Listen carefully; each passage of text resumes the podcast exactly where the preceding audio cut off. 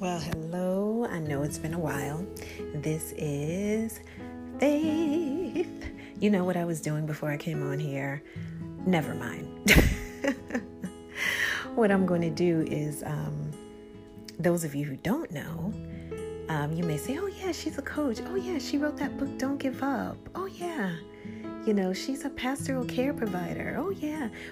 But what you may not know is that I love to write songs, I love to sing. And so I was in there like, I need my own introduction music. Well, the thing is, where is Audacity? Remember that app, some of you, where you could just like record the song? Um, well, I don't see it. I guess it's gone. Uh, so, oops.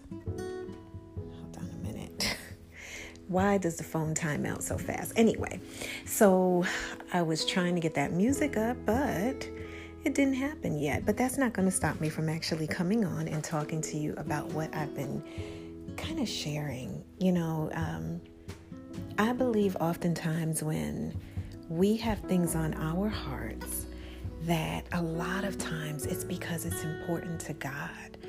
And so um, for me, the topic of isolation, I just have not been able to let that go. And that's probably because so many people right now are isolating. They're they're hiding. And I get it. You know, I know what it's like to be an introvert and to say, listen, after I went and I spoke on that platform or whatever it is, I need a moment to regroup. I get that. That's not what I'm talking about, though. I'm talking about isolation, which actually means to quarantine. And how many of us have had enough of the quarantine business, right? And the mask and all of this stuff. Had enough of it. I like to see people smile. I like to smile as well. And so that's that's what I'm talking about. I'm talking about getting on some calls with some beautiful ladies, right? And asking them, like giving them a, a couple of uh, choices, like multiple choice, and saying, "Hey, when you experienced whatever, what was the most difficult thing for you?" Was it your thoughts? Was it breaking off those limited thoughts? Or, you know, um, what's the other one that's huge? Um, self. Oh, there's a whole bunch of them, y'all. I'm trying to think of it.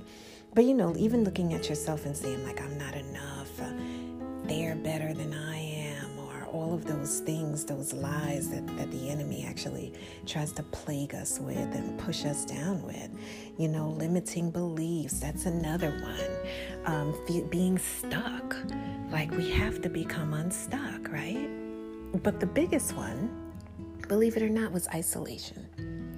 And so a lot of people are isolating. And why do we isolate? I mean, sometimes it's simply because we really believe that what we're going through, and believe me, it's huge a lot of the time. I don't want to take away from that. But sometimes something tells us that we're the only one. You can't share this. You can't talk about this. Don't share it. Don't let people know. Oh gosh, if they knew what they would think about you. Listen, I'm here to tell you who cares what people think, right? It's your struggle, it's your battle. And you are going through it, but I don't want you to feel like you have to go through it alone. First of all, God is there. And so I, I was even on one platform and I was reading from my book, Don't Give Up, about one of the chapters that's called Are You in the Clear? And the clear for me represents a time in life where you go through something and you believe that people were going to be there for you, but instead they all clear out. And so I used to like to watch like the emergency shows like ER and all of that. And you know, you would see the nurses and the staff working on this patient. But when they got to the point where they were in dire need of like more help from leadership or what have you, from the chief, then you would hear that code because it was an emergency, right? There was get the expert to get in here. That's what that was. Get the expert. And then you would see the code. And some of us have been through that, right? And the doctors are running, running through the hallway and they slam you know, push that door open and run over there. And they assess the situation and they realize that this patient has either flatline, dire need. So what do they do? They go, they assess, and they grab that defibrillator and they start to I hope I said that. Did I say defibra? Defibrillator, right? And so they grab it and they rub it together, you know, and they put it on there. But before they do, the people who are standing around, they say, clear. And when they say clear, everyone backs up, right? Listen, you know what I believe sometimes? I believe that there are times that we go through a situation where it's like a clear situation. It's rough, it's lonely. It's like, oh my gosh, am I going to make it through this? But I want you to always remember that the chief is there. The chief in charge, he has not left the building. It is God. When you feel like you are at your wits end, like, I don't know if I'm going to be able to breathe nonetheless walk, take, open the blinds, take the covers off of my head, right? Be able to talk to someone about what it is that I'm going with. And I would say you should, but the right people. Please pray. Please, I'm begging you. Ask the Lord, Lord, who should I talk to? Who's the right people? And sometimes it's someone who you don't even know. It could be a therapist, it could be a um, pastoral care provider, a chaplain, a Christian counselor, someone, because I feel faith is important. I, I don't know how I would have made it. If it wasn't for faith in God, I couldn't make it on my own strength, not at that point. I needed some help from on high. And thank God he was right there. And so for you, I'm saying sometimes that isolation will come. I'm saying don't stay there. I'm saying consecrate. Take some dedicated time to say, Lord, I don't know what's going on. I need an answer. Or, or not just that, Lord, I want to be closer to you. I want to feel your presence and consecrate before him. If you've been isolating, you've got to break out of there because the thing about it, if you stay there too long, you end up sometimes having these conversations with yourself, or even worse, conversations with the enemy who sounds like he's speaking in your voice, saying things like, eh, nobody cares, you're never gonna come out of it, eh, you know, your your gift is not important. Who wants to listen to you? Don't. You matter. You're important. Your voice matters. You see this? I'm on Anchor FM using my voice because I realized that it's a gift. Sometimes the things that we look at, you know, we're looking for these big gifts sometimes, like, Lord, where's the platform? Well, listen, I said this a long time ago, ago to some, but I said, listen, you're gonna realize that one day that that platform, that pulpit that you're trying to get up and preach in, God's got a great big world. Do you hear me? Why limit yourself to that? And now we see when the door is closed on a lot of these buildings. Do y'all hear that? There's a dog, a dog that's like, I don't know if you can hear it. I feel so bad. I think the owner is probably not home and the dog is like having, it sounds so sad. Um, but you know he's like i don't want to isolate. Somebody get me out of here right? He sounds wounded wounded. And so you know i was saying that to say like don't even don't isolate. Allow yourself to know and believe by faith that god is with you. He's a very present help in the time of trouble.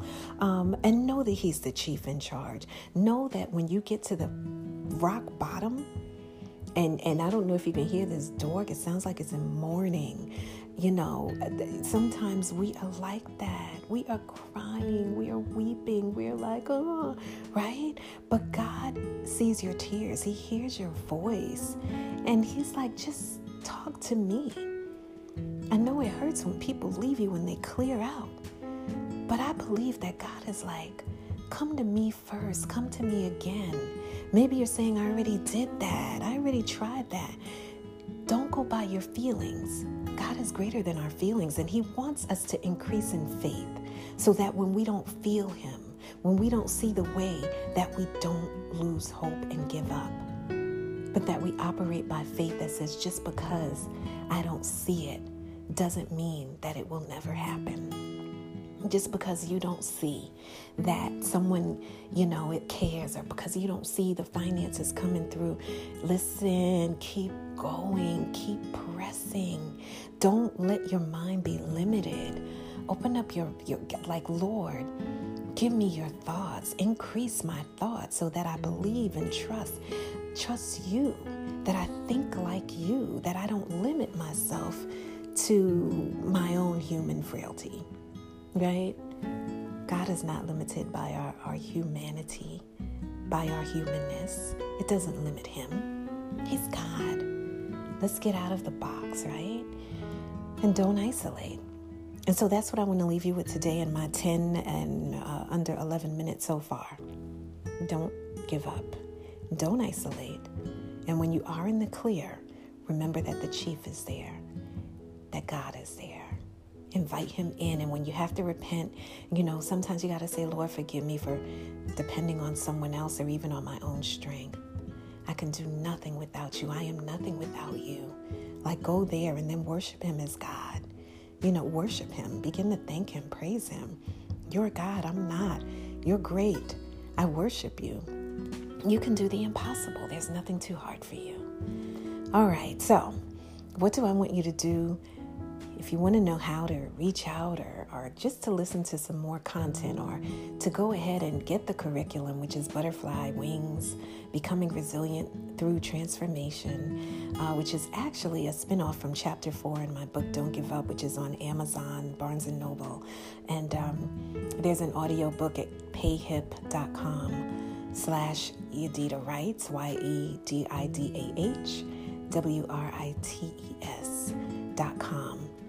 Uh, you can get the, or, or just go to the website. I'll make it easy for you. That's FaithWorks Empowered, faithworksempowered.com. And you can go on there, and the curriculum is there. And, you know, you can get access to the book. It's on Amazon. The link is there, or the audio book. It's all there for you.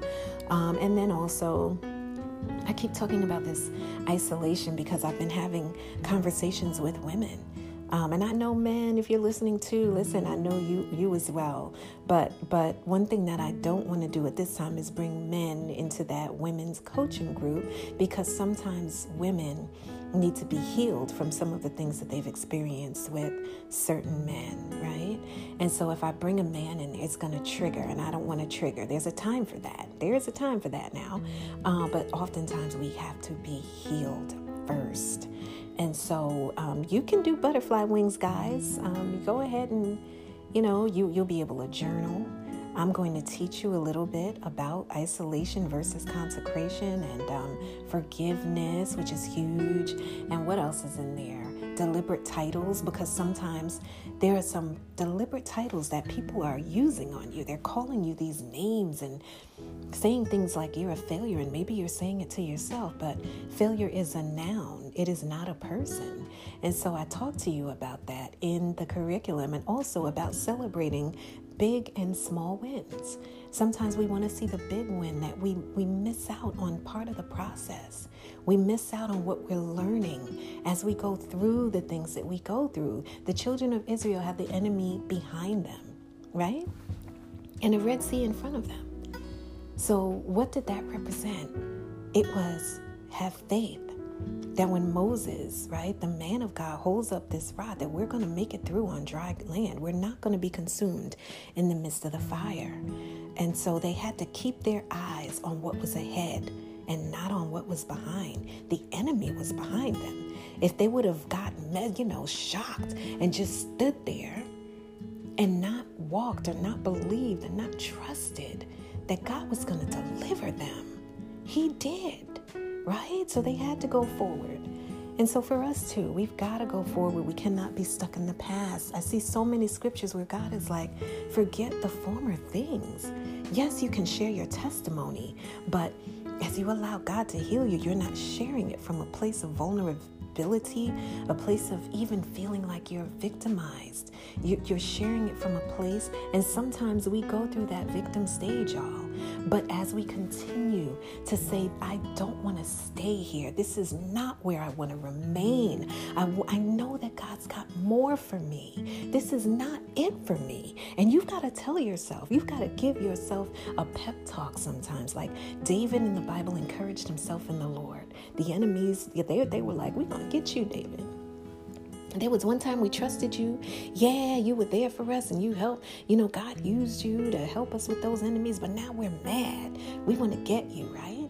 And so he encouraged himself in the Lord. And sometimes you have to do that too. Like, I'm going to be okay. You look yourself in that mirror after you wipe your tears away and say, Nah, I'm going to be okay. God's got me. God's got me, right? Say it. God's got me. I'm, I'm not going to fail.